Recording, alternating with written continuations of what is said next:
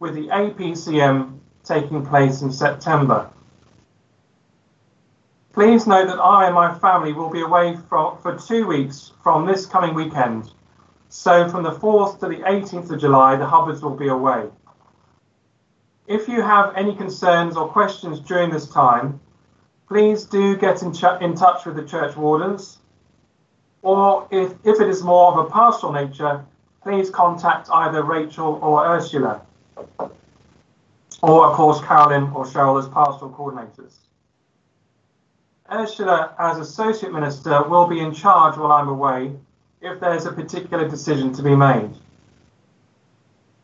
You may also be interested to know that the church building is being used for the first time this coming Friday, as I'm taking a funeral in church. Sadly, Brian Mackley passed away last Sunday. His wife Anne died in 2017, and they lived just opposite us here on Glebe Road. Please do pray for the family as they prepare for the funeral. Many thanks, and please keep praying as we continue on this challenging journey together with our Lord Jesus. And now over to Debbie, who's leading our service this morning.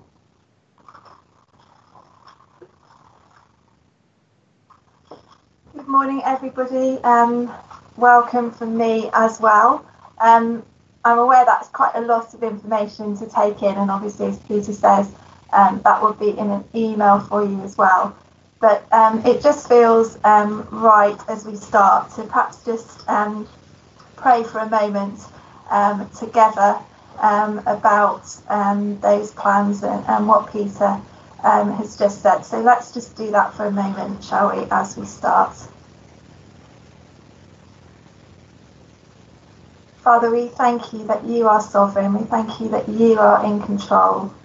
And as the lockdown begins to ease and we start to think about how and where we can start to use our church building again, Lord, I just pray that you will be at the centre of all the plans and decision making, that you will guide Peter and Ursula and Rachel, Sarah and John, and all those who are involved in making these difficult decisions.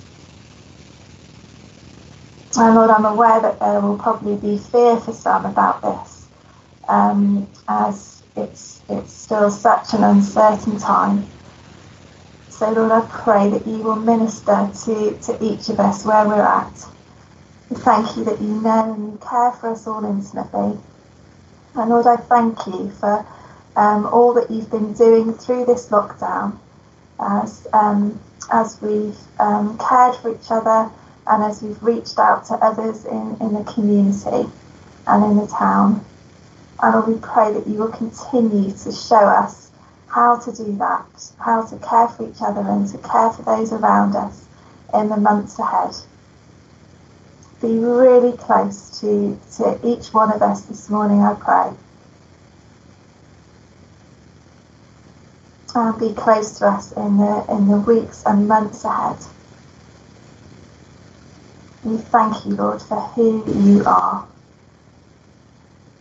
In Jesus' name, amen. Amen. As I was spending time with God yesterday about this service, I'm quite last minute on these things of late since lockdown, I have to admit.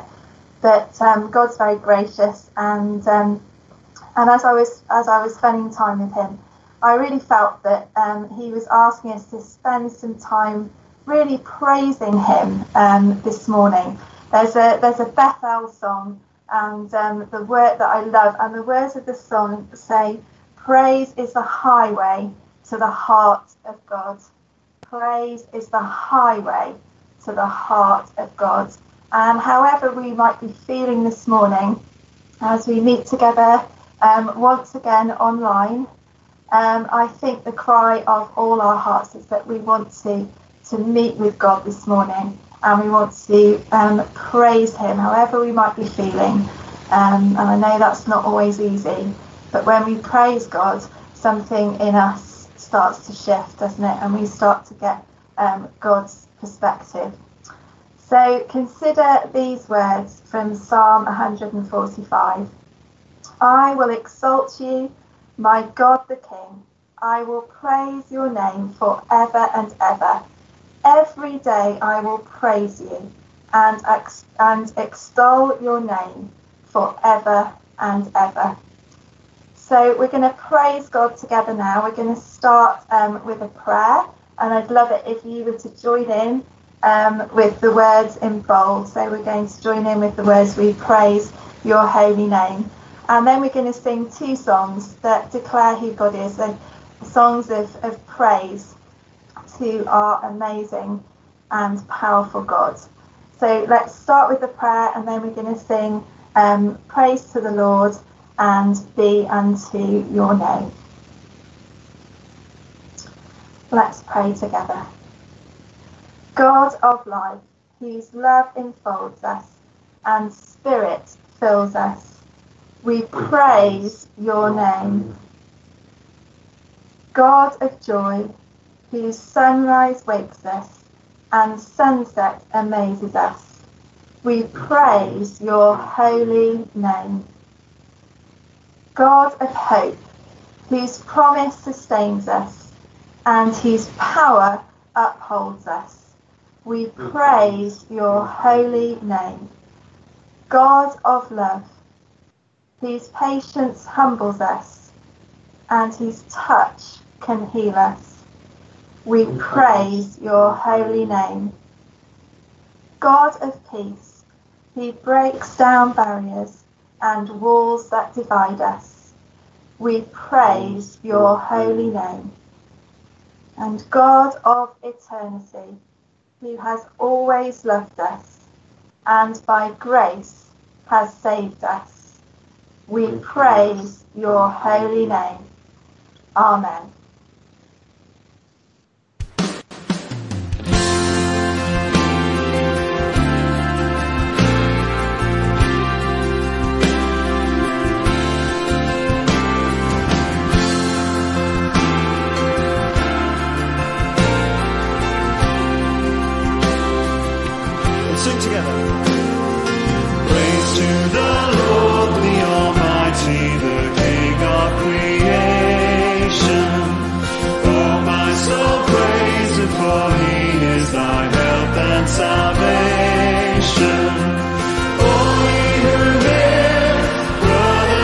Sisters draw near, praise him in glad adoration.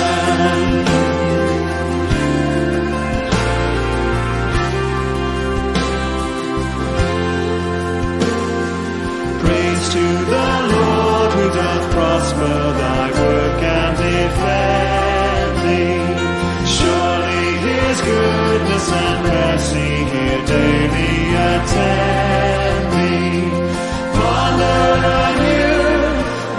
The Almighty can do,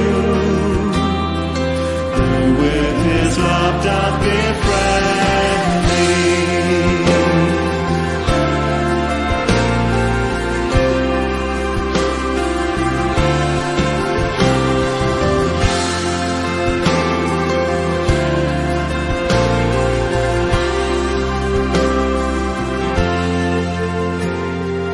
Praise to the Lord, nourish thy life and restore thee, fitting thee well for the tasks that are ever before thee.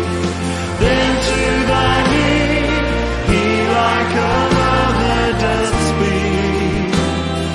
speak, spreading the wings of grace o'er thee. Oh,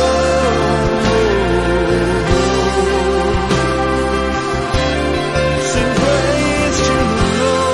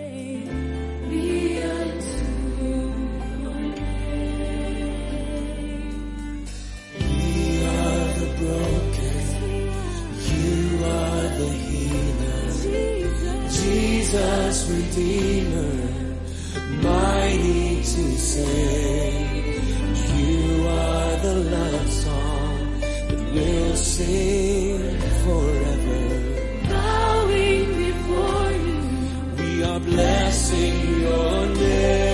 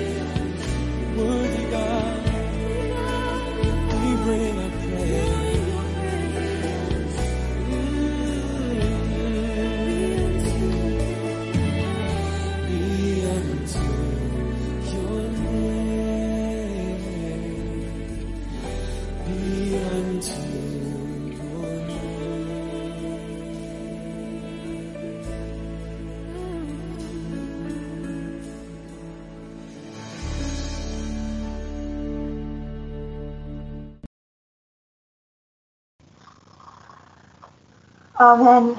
Blessing, honour, glory and power be unto your name. Amen.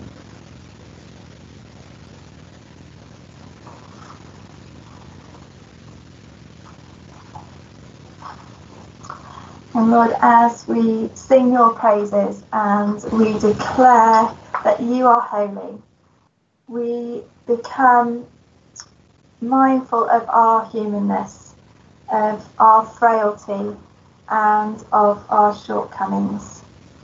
And as we worship you, we become aware of our utter need and dependence on you.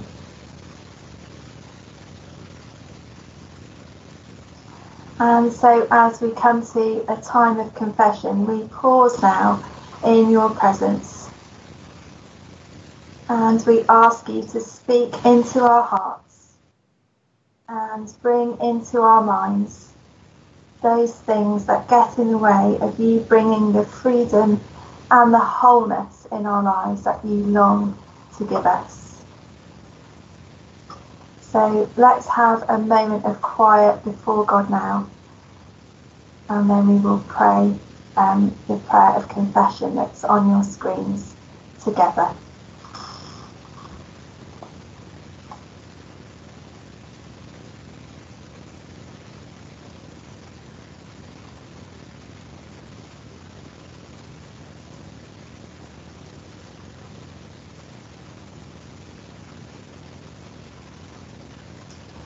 God of grace, forgive our ingratitude for the blessings we have received. Help us live the lies we proclaim. God of peace, forgive our impatience with the actions of our neighbour.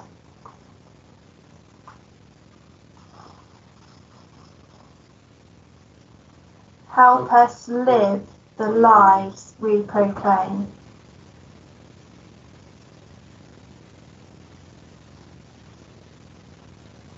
God of love, forgive our intolerance toward those of other faiths or none. Help us live the lives we proclaim. God of mercy, forgive our reluctance to offer a word of forgiveness. Help us live the lives we proclaim. God of hope, accept our repentance as a sweet-smelling offering, and help us live the lives we proclaim. Amen. Today our theme is the equipping spirit, and we're thinking about, and Peter's going to help us to think that through in just a moment, about how we all need each other, and how it's so important that we respect and we care for one another. And we're going to have our Bible reading before that, and that's going to be read by Carolyn in just a moment. And it's that well-known passage from 1 Corinthians 12 entitled One Body, Many Parts. And as I was preparing for this yesterday, I decided to look at it, to look at the reading in the Message version, because that's something I tend to want to do. And I was really struck by particularly a couple of verses of this passage in the Message version. And so, having confessed our sins to God, let's hear now about the life that we are called to as forgiven and restored people. And as I just read this little bit now, let's allow these words to encourage us and to give us life, bring us life. So this is just 1 Corinthians 12, and it's just the verses 12 and 13. By means of his one Spirit, we all said goodbye to our partial and piecemeal lives. We each used to live independently, call our own shots, but then we entered into a large and integrated life in which he has the final say in everything. This is what we proclaimed in word and action when we were baptized. Each of us is now a part of his resurrection body, refreshed and sustained at one fountain, his Spirit, where we all come to drink. Amen. So Jesus has the final say in everything. It's all about Jesus. He is the head of the body in which we're all united because of his death and resurrection. And we can all come and be refreshed and sustained by his Spirit. So what I'd like us to do is I'd like us to focus on that now, about it being all about Jesus. And we're going to have another song, The Heart of Worship, which says about it not being about worship, being about Jesus, about him being the centre of all that we are, all that we do, all that we are as church. And then we're going to have our Bible reading, which is going to be read by Carolyn, and then Peter will speak to us. So let's sing together The Heart of Worship. When the music fades, all is stripped away, and I I simply come, longing just to bring something that's of worth, that will bless your heart. I'll bring you more than a song, for a song in itself is not what you have required. You search much deeper within, through the way things appear. You're looking into my heart. I'm coming back to the heart of worship, and it's all about you. It's all about you, Jesus. I'm sorry, Lord, for the thing I've made it, when it's all about you. It's all about you, Jesus.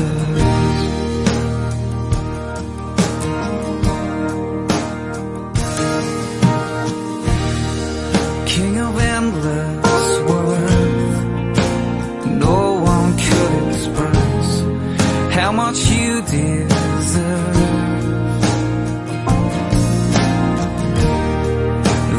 Weak and poor, all I have is yours, every single breath.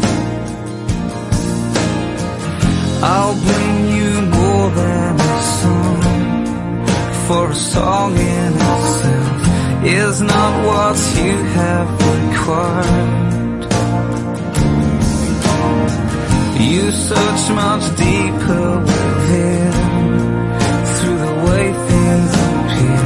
You're looking into my heart. Yeah. I'm coming back to the heart of worship, and it's all about you. It's all about you, Jesus.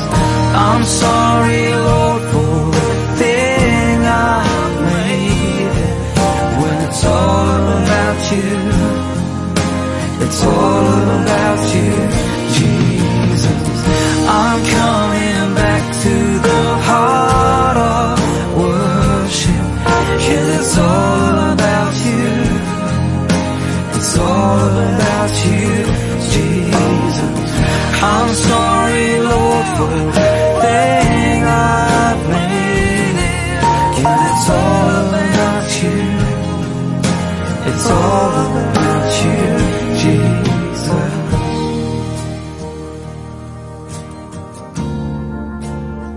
All about you.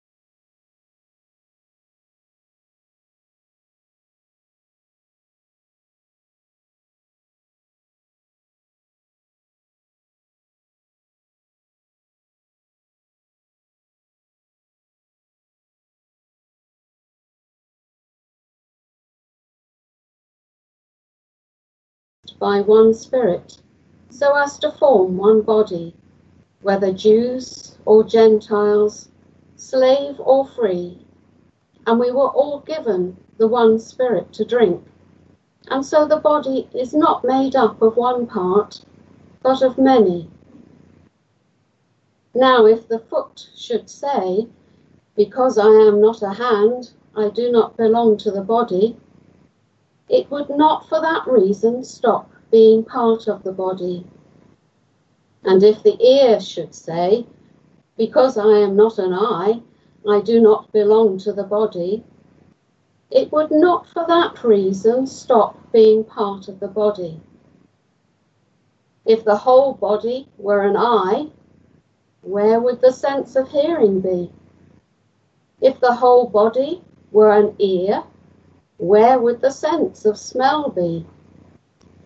But in fact, God has placed the parts in the body, every one of them, just as He wanted them to be.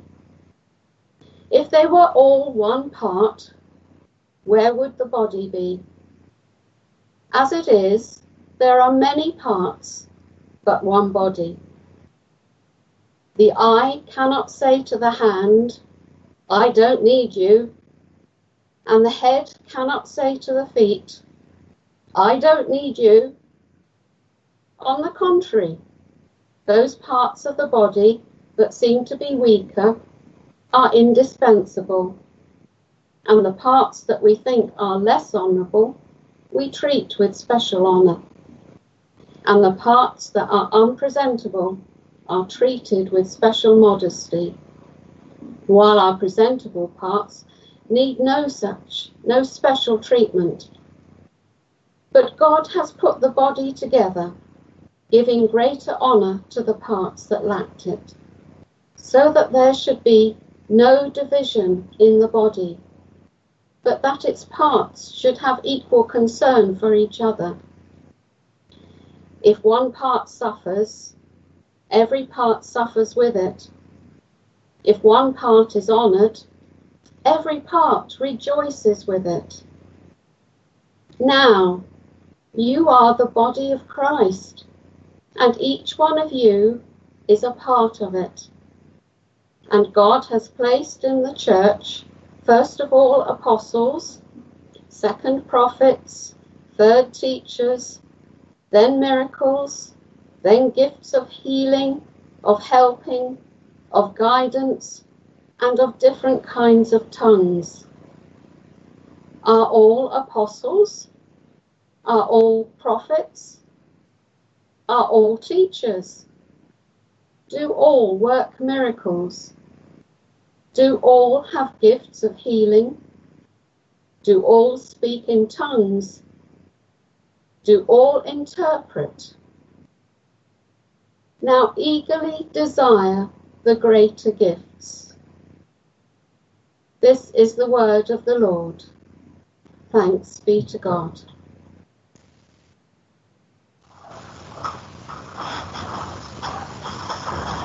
Okay, let's just pray for Peter now as he speaks to us. Father, I thank you for Peter, and I thank you for the gifts that you've given him. And Lord, I pray for him now that as he speaks, you will fill him with your Holy Spirit. And I pray that he will be blessed and encouraged by the word that he gives this morning. And I pray that you will speak into each of our hearts and minds as we hear it. In your name I pray. Amen. Amen. Thank you, Debbie. The human body is the most fascinating and fantastic machine in existence. No one understands all of its many mysteries, and no single source can do justice to its many parts. I wonder if you know, for example, that more than half the bones in the human body are in the hands and the feet. Or that the highest recorded sneeze speed is 165 kilometers or 102 miles per hour.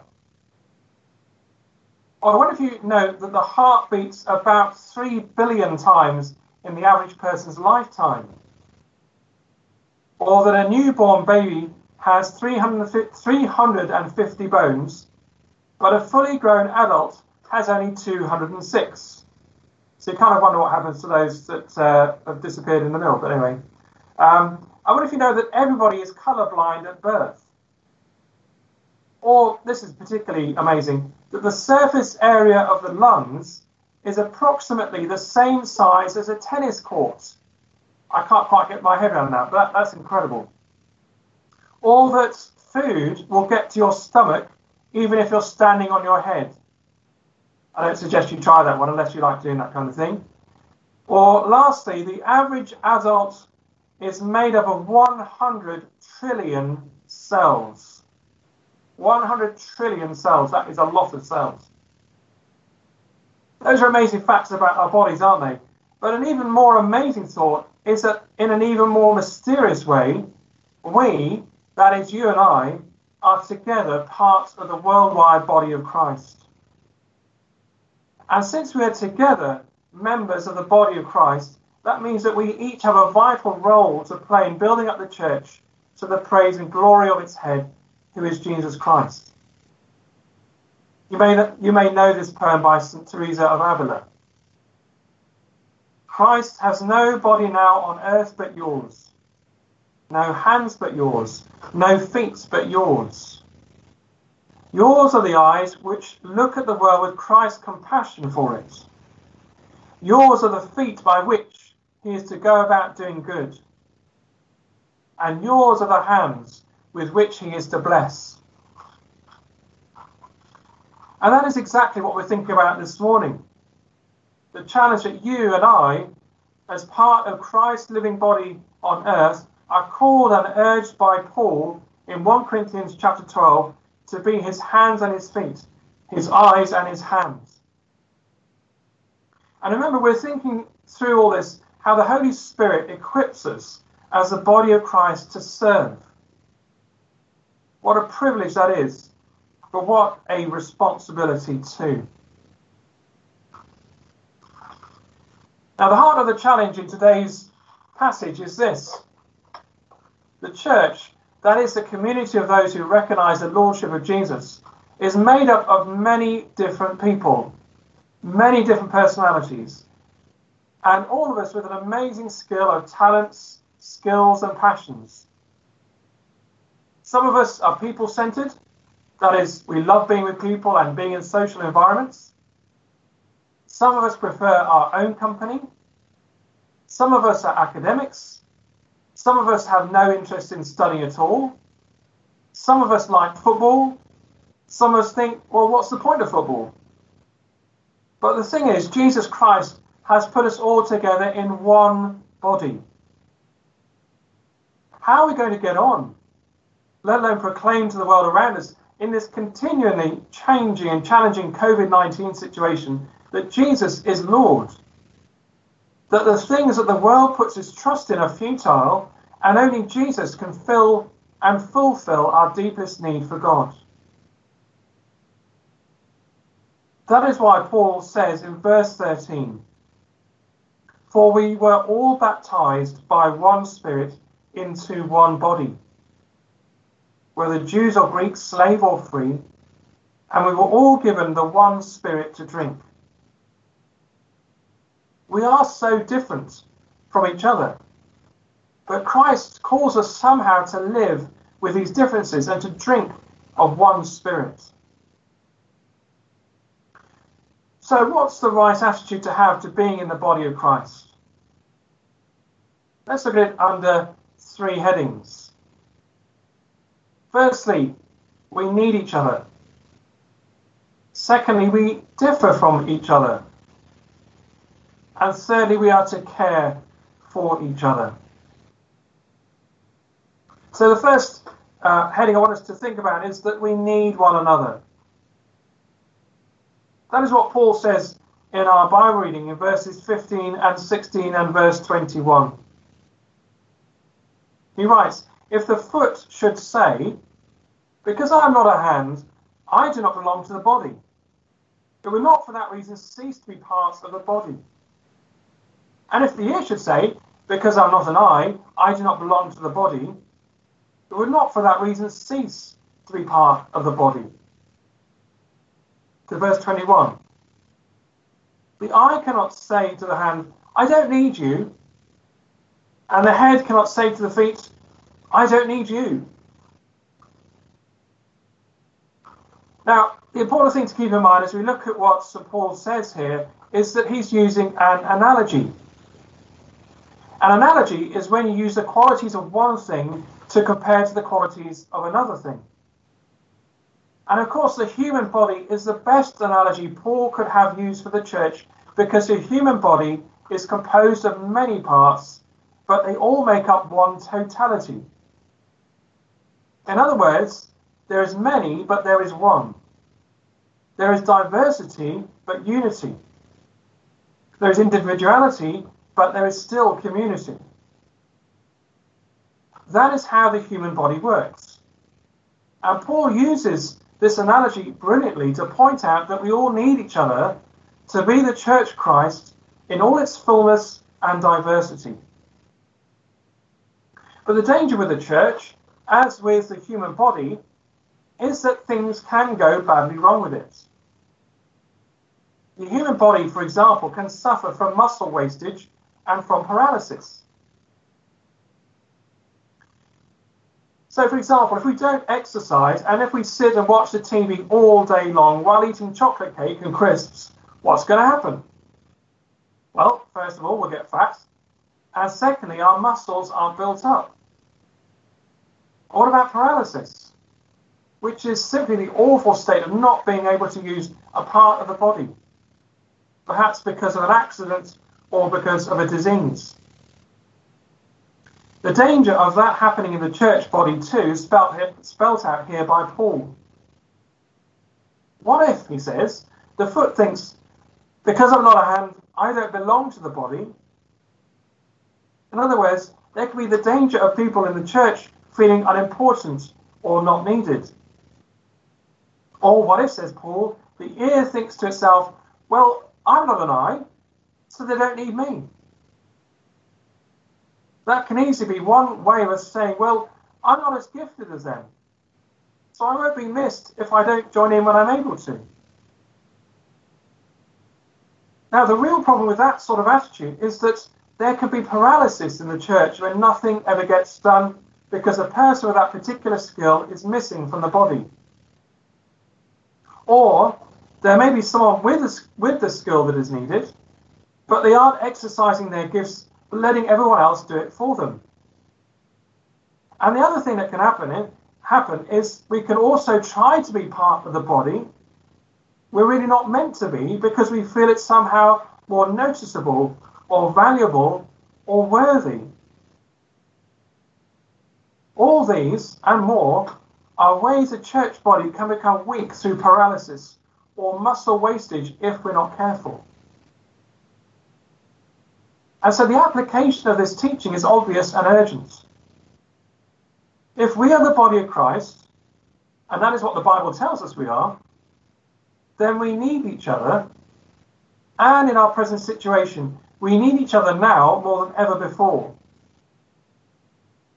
We can't be the body of Christ unless each and every one of us is pulling our weight, using the special gifts and abilities God has blessed each one of us with, and doing that, as Paul says, for the common good. But Paul adds another dimension to this picture of the body needing each other for its health and well-being. He says in verse 21, the eye cannot say to the hand, I don't need you. And the head cannot say to the feet, I don't need you. In other words, we have no right in the body of Christ to say that one of us is more superior to another. That because I'm the vicar, or a preacher, or a worship leader, or something else that makes me maybe better, or more essential, or more important than anyone else. That sort of attitude will kill the body very quickly, because the body is made up of many parts, and all the parts depend on the other for their existence. So what do we have to do to make sure we get this right? Well, I think it's up to all of us to be committed enough to the body to say, I need you and you need me. If I absent myself from the body, whether that is mentally or in actuality, then I'm making the body weaker because of that. Now, of course, we find ourselves, in a situation that the church hasn't been in for a very, very long time. That is, not meeting together in person on Sundays and other times. We're all scattered in our own homes. But that doesn't change the essence of the teaching here. Paul here is saying you cannot be a Lone Ranger Christian, because we need each other. And I want to say here that I've been so encouraged to hear the ways people have been connecting with each other through this time. Whether that's through phone calls, or meeting in the back garden, or through Zoom calls, or whatever that is. All these and more are ways in which the church is living out the truth that we need each other. So be committed to each other. Be aware of the danger of things not happening, or you might call it paralysis. And being aware of the danger of muscle wastage or lacking in exercise. And then we'll be more likely to have the right attitude to the body of Christ and being part of the body of Christ. So that's the first thing. We need each other, but we also differ from each other. Let's look at verses 17 to 20. Paul says, if the whole body were an eye, where would the sense of hearing be? And if the whole body were an ear, where would the sense of smell be? But in fact, God has arranged the parts in the body, every one of them, just as he wanted them to be. If they were all one part, where would the body be? As it is, there are many parts, but one body. The problem, of course, as I said at the outset, is that we are also gloriously different. The body is one unit, says Paul, but it is made up of many parts. How are we going to keep all these parts from going their own way or rubbing each other up the wrong way so that they can't get on with each other? That's what Paul turns his attention to now, and so must we. If we're going to be the body of Christ in this place and for the glory of the Lord Jesus, we've got to try to get our attitude right on this one as well. So Paul says, he points out that if every part of the body was an eye, how would the body have the sense of hearing? And if every part of the body was an ear, how would the body have the sense of smell? In other words, the body has got to be made up of different parts with different functions. Otherwise, the body would be incapable of being multi-purpose and multi-functioning all at the same time. The picture that Paul is conjuring up, of course, is ridiculous. Of course, the body can't be all eyes or all ears or all feet. That would be impossible and ludicrous. But that's exactly the same with the church. The church body is made up of vastly different people, but all contribute to the overall vitality and functioning and growth of the whole. The danger here, where before we saw it as paralysis and muscle wastage, is that of amputation. One part of the body can think that because they don't seem to fit in with everybody else, then they'll simply go and cut themselves off. They'll think something along the lines of, well, I'm not like them, and they're not like me, so I can't ever see myself being accepted by them. Or, I don't agree with the way they do this. Or, I don't want to be in a home group with such and such a person anymore. Or, I don't feel valued enough to stay. Now, if we're honest, things like this do happen, even at such an amazing church as Christchurch. We do hurt and disappoint each other from time to time. But the thing is, it's about how we value and hear each other that counts. Rather than just sweeping difficult things under the carpet and hoping it will go away. What that does, though, is it leads to paralysis of application. We need to try our utmost to stay as part of the body and work those issues through so that those wounds heal and the body begins to function as it is meant to. We are different, but God loves us because of that. Each one of us is unique. We're unique in appearance, unique in character, in gifts, in maturity, in abilities, and so many other ways.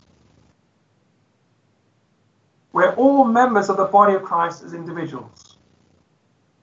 And God wants our very differences to be shaped so that they're unified for his glory and honour and fame. What did Jesus say about his church? He said, "By this shall everyone know that you are my disciples, if you love one another." That's John 13, verse 35. So to get our attitude right or near right, we've got to need each other and accept we differ from one another. But thirdly and lastly, Paul says we are to care for each other.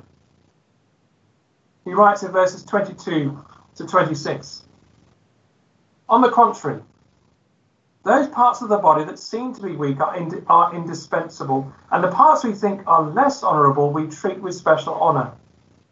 And the parts that are unpresentable are treated with special modesty, while our presentable parts need no special treatment. But God has combined the members of the body and has given greater honour to the parts that lacked it, so that there should be no division in the body, but that its parts should have equal concern for each other. If one part suffers, every part suffers with it. If one part is honoured, every part rejoices with it.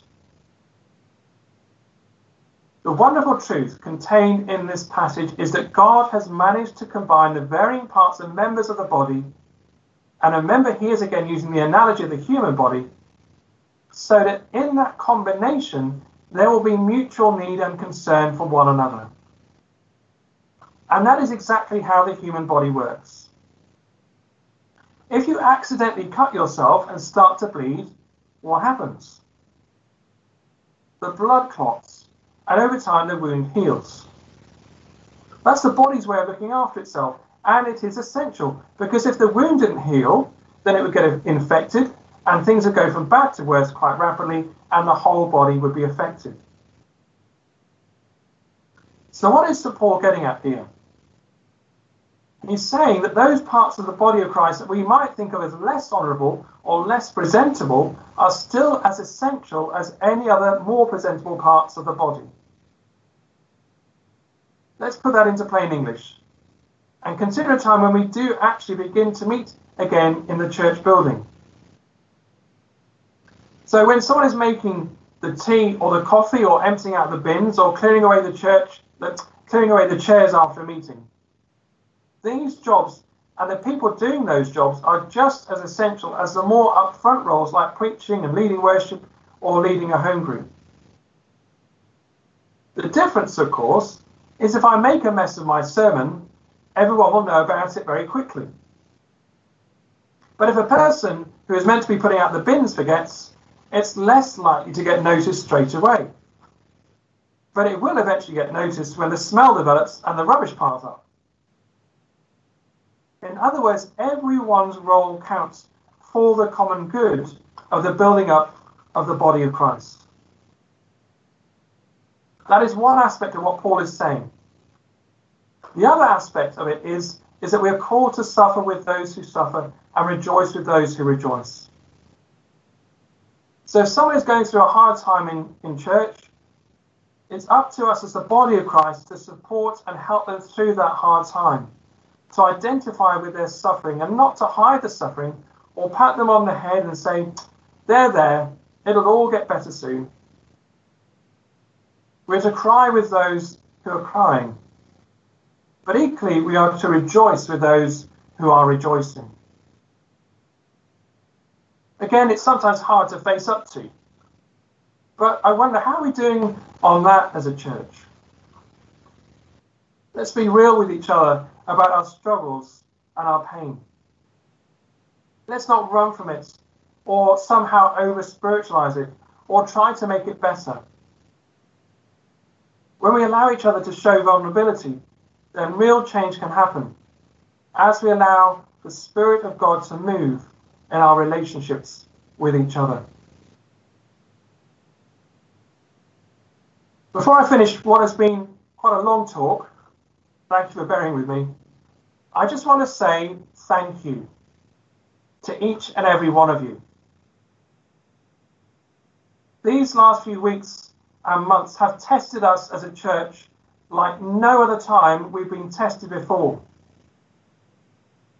And we've only been at Christchurch since 2016, but I know and I'm sure that is the case for Christchurch, and that's the case for any other church, or in fact organisation for that matter. But I want to honour you this morning, the body of Christ that makes up Christchurch Basin Hill, and say how much, as your leader, I am so proud of the way the church has stepped up and shown love and care for each other, and love and care for the community around us, wherever you live. And I'm sure in the long run, this is going to make a massive difference in the way that the community views us as a church. There's too many people for me to say thank you to individually here. But please hear from me as your vicar. Thank you. I really mean it. And let's continue to shine like the stars for the glory of God through whatever lies before us. So Paul sums it all up when he says in verse 27, "Now you are the body of Christ, and each one of you is part of it." We're called to be like an orchestra, each of us playing an instrument, but together playing a wonderful piece of music. And you notice he says you. It's not up for us to say it's down to them to be the body of Christ. No, he says it's down to you. And that means, of course, all of us. All of us have a part to play. All of us have a gift God has given us to build up the body of Christ. So the Holy Spirit equips us for service. When he equips us for service, it means we need each other, even though we are different from each other. And as we recognize that, we have the call made upon us to care for each other. It's about community and individuality. As the musketeers used to say, one for all and all for one. Let's pray.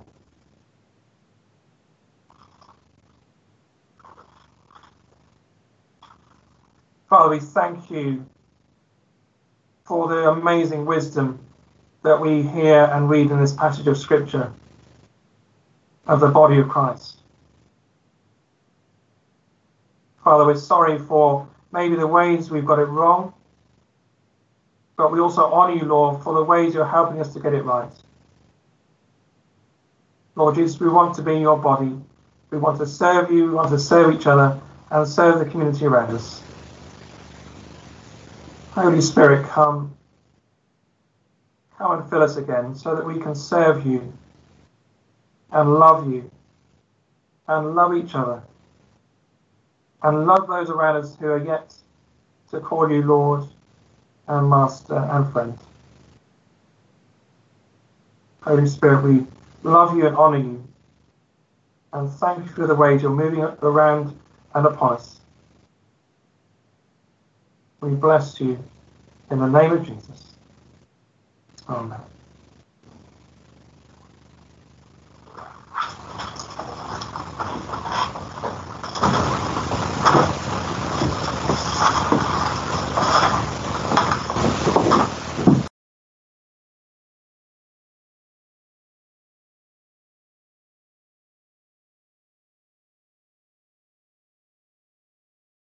Peter.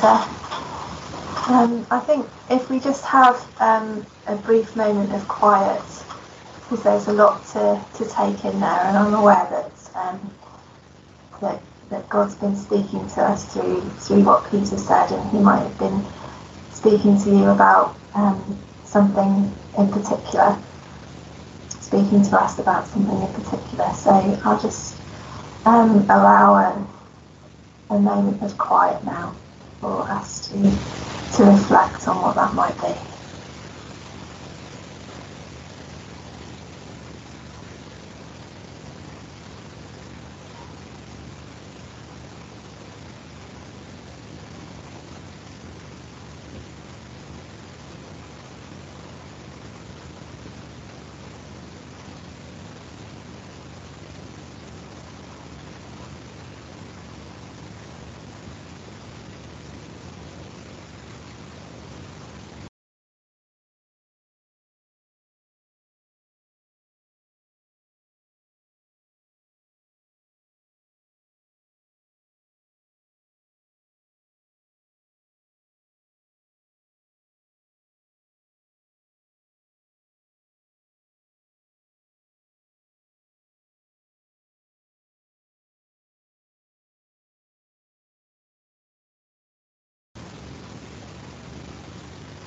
As I read this passage, and as Peter was speaking and as he prayed, really struck by that awareness that we're called to serve, aren't we? That we're called to serve each other, we're called to serve the community around us, and to have the attitude, the Christ-like attitude that goes with that. And Jesus is the ultimate example of that, isn't he? In the way that he said that he came to serve, and so we're going to sing now our next song, The Servant King. And as we do that, let's just offer ourselves, our hearts, our lives in service to God.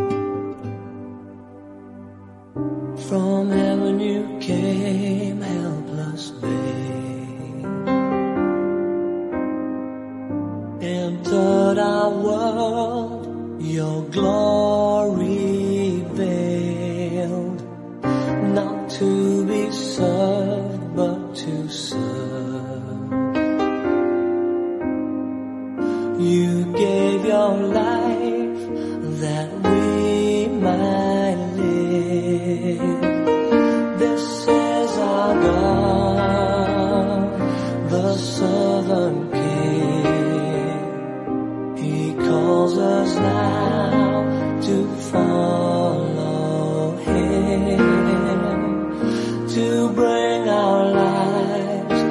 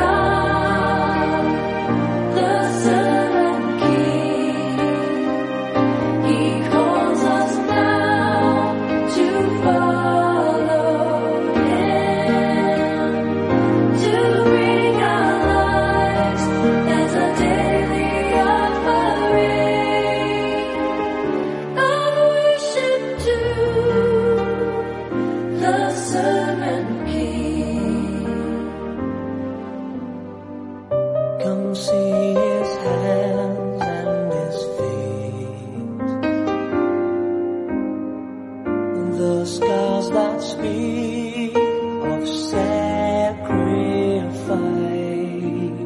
hands that flung stars into space, to cruel nails surrendered. This is our God, the Servant King.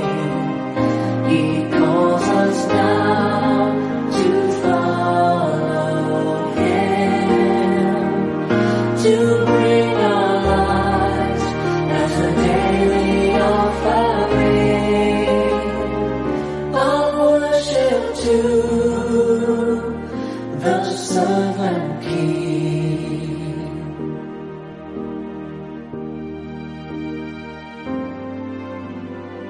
So let us learn how to serve,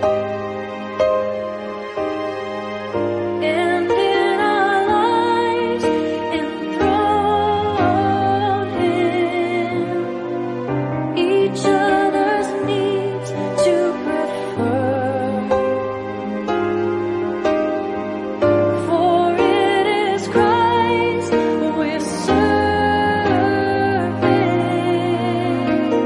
This is our God, the Servant King. He calls us now to follow Him, to bring our lives as a daily offering of worship to the Servant King, of worship to the Servant King.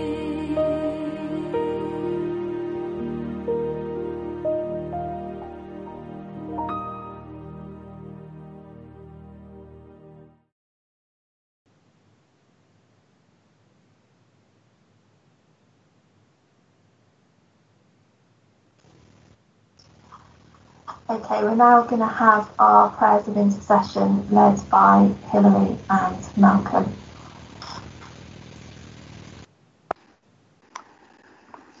Let's pray. Heavenly Father, we thank you for this new day and for our service here online this morning.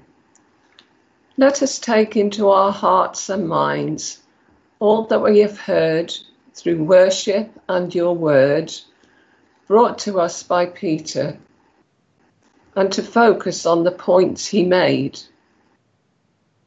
May we at Christchurch be a united body, needing each other. Thank you, Lord, that you created us all different, and may we use these differences in a way that glorifies you, and to continue to care deeply for one another. Even though at this time we are still apart physically, unite us in the knowledge and truth of your word, and to use the varied and unique gifts that you have given to each one of us. In Jesus' name we pray. Amen. Let us pray for our world. Lord of all creation, we pray for our world. We ask, Lord, that your light will spread into areas that are filled with darkness and turmoil. Give us a renewed courage to stand up for those whose lives are blighted by war, famine, injustice, pain and suffering, that they will be not overcome by the dark shadows of life and human nature, but they would know the truth of your promise, which says, "Never will I leave you or forsake you." We pray for our world leaders and all in authority, for wisdom in the decisions they make and the challenges they are faced with. We pray for the worldwide church, that it will become a sign of hope and a beacon of light. Amen. Let us pray for our nation. Dear Lord, you know all that we hold dear in our hearts, our hopes and our fears for the future, as we face uncertain and changing times. Place your guiding hand on all who govern and lead our nation, that the decisions they make now and have yet to make will be done with care for our country and compassion for its people. Let us appreciate each other's differences, that they would not divide us, but become our strength. There are many issues, pressures, governance and community influences asking to be heard and for action to be taken. As those responsible in our government, both national and local, consider and decide what they should do, guide them with your love and the power of the Holy Spirit to make the right choices. Amen. Let us pray for our church and community. Heavenly Father, we pray for our fellowship and its leaders, for Peter, for Debbie, for Rachel, for Ursula, for Jeanette, our church wardens, John and Sarah. Lord, we do thank you that our places of worship are being opened up again, and that our church communities may once more meet together to worship, hear and learn more of your word. Father, that you will guide our leaders in the decisions they will be making in the coming weeks as the lockdown eases, that where they would be mindful of the measures that need to be in place when churches reopen for services, to do this safely and within the restrictions placed upon them. Dear Lord, thank you for our church and village community, for all those who have worked tirelessly to care for us and to keep us informed, and that those needing assistance or a caring word have received it. We pray the bonds that have been formed between Christchurch and the community during these months of lockdown will remain and grow stronger as we move into the future. We thank you, Lord, for our village and the many services it provides. And we lift up to you the people who have so unstintingly provided them at this crucial time. Amen. Amen. Let us pray for those who are suffering. Heavenly Father, we lift to you all those who are suffering and need your special touch at this time, whether through loss of a loved one, illness, loss of a job, loneliness, and other sufferings. Lord Jesus, come into every situation to ease the pain and bring your peace with healing. We have many in our fellowship, or in our families, or amongst our friends who are in need. You may wish to name them before the Lord in the quietness of your heart for a few moments whilst I pause.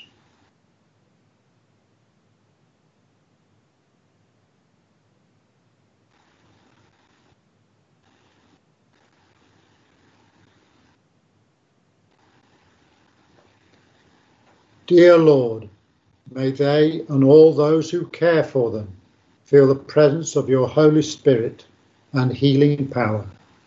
Amen. Amen. And now a couple of verses to uplift us all from Philippians. And now, dear brothers and sisters, one final thing. Fix your thoughts on what is true and honourable and right and pure and lovely and admirable.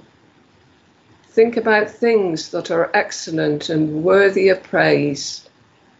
Keep putting into practice all you have learnt and received from me, everything you heard from me and saw me doing, then the God of peace will be with you. Amen. And now, as our Father has taught us, let us pray. Our Father in heaven, hallowed be your name. Your kingdom come, your will be done, on earth as in heaven. Give us today our daily bread. Forgive us our sins, as we forgive those who sin against us. Lead us not into temptation, but deliver us from evil. For the kingdom, the power, and the glory are yours, now and forever. Amen.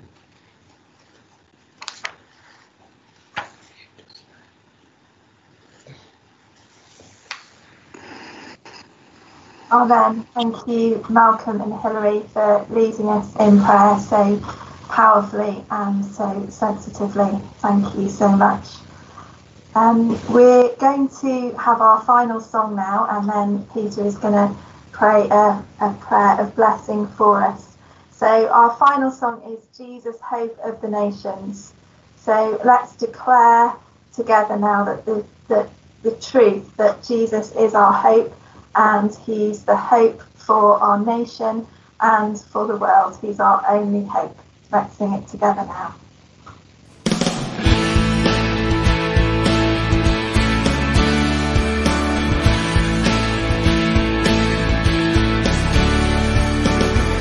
Jesus, hope of the nations, Jesus.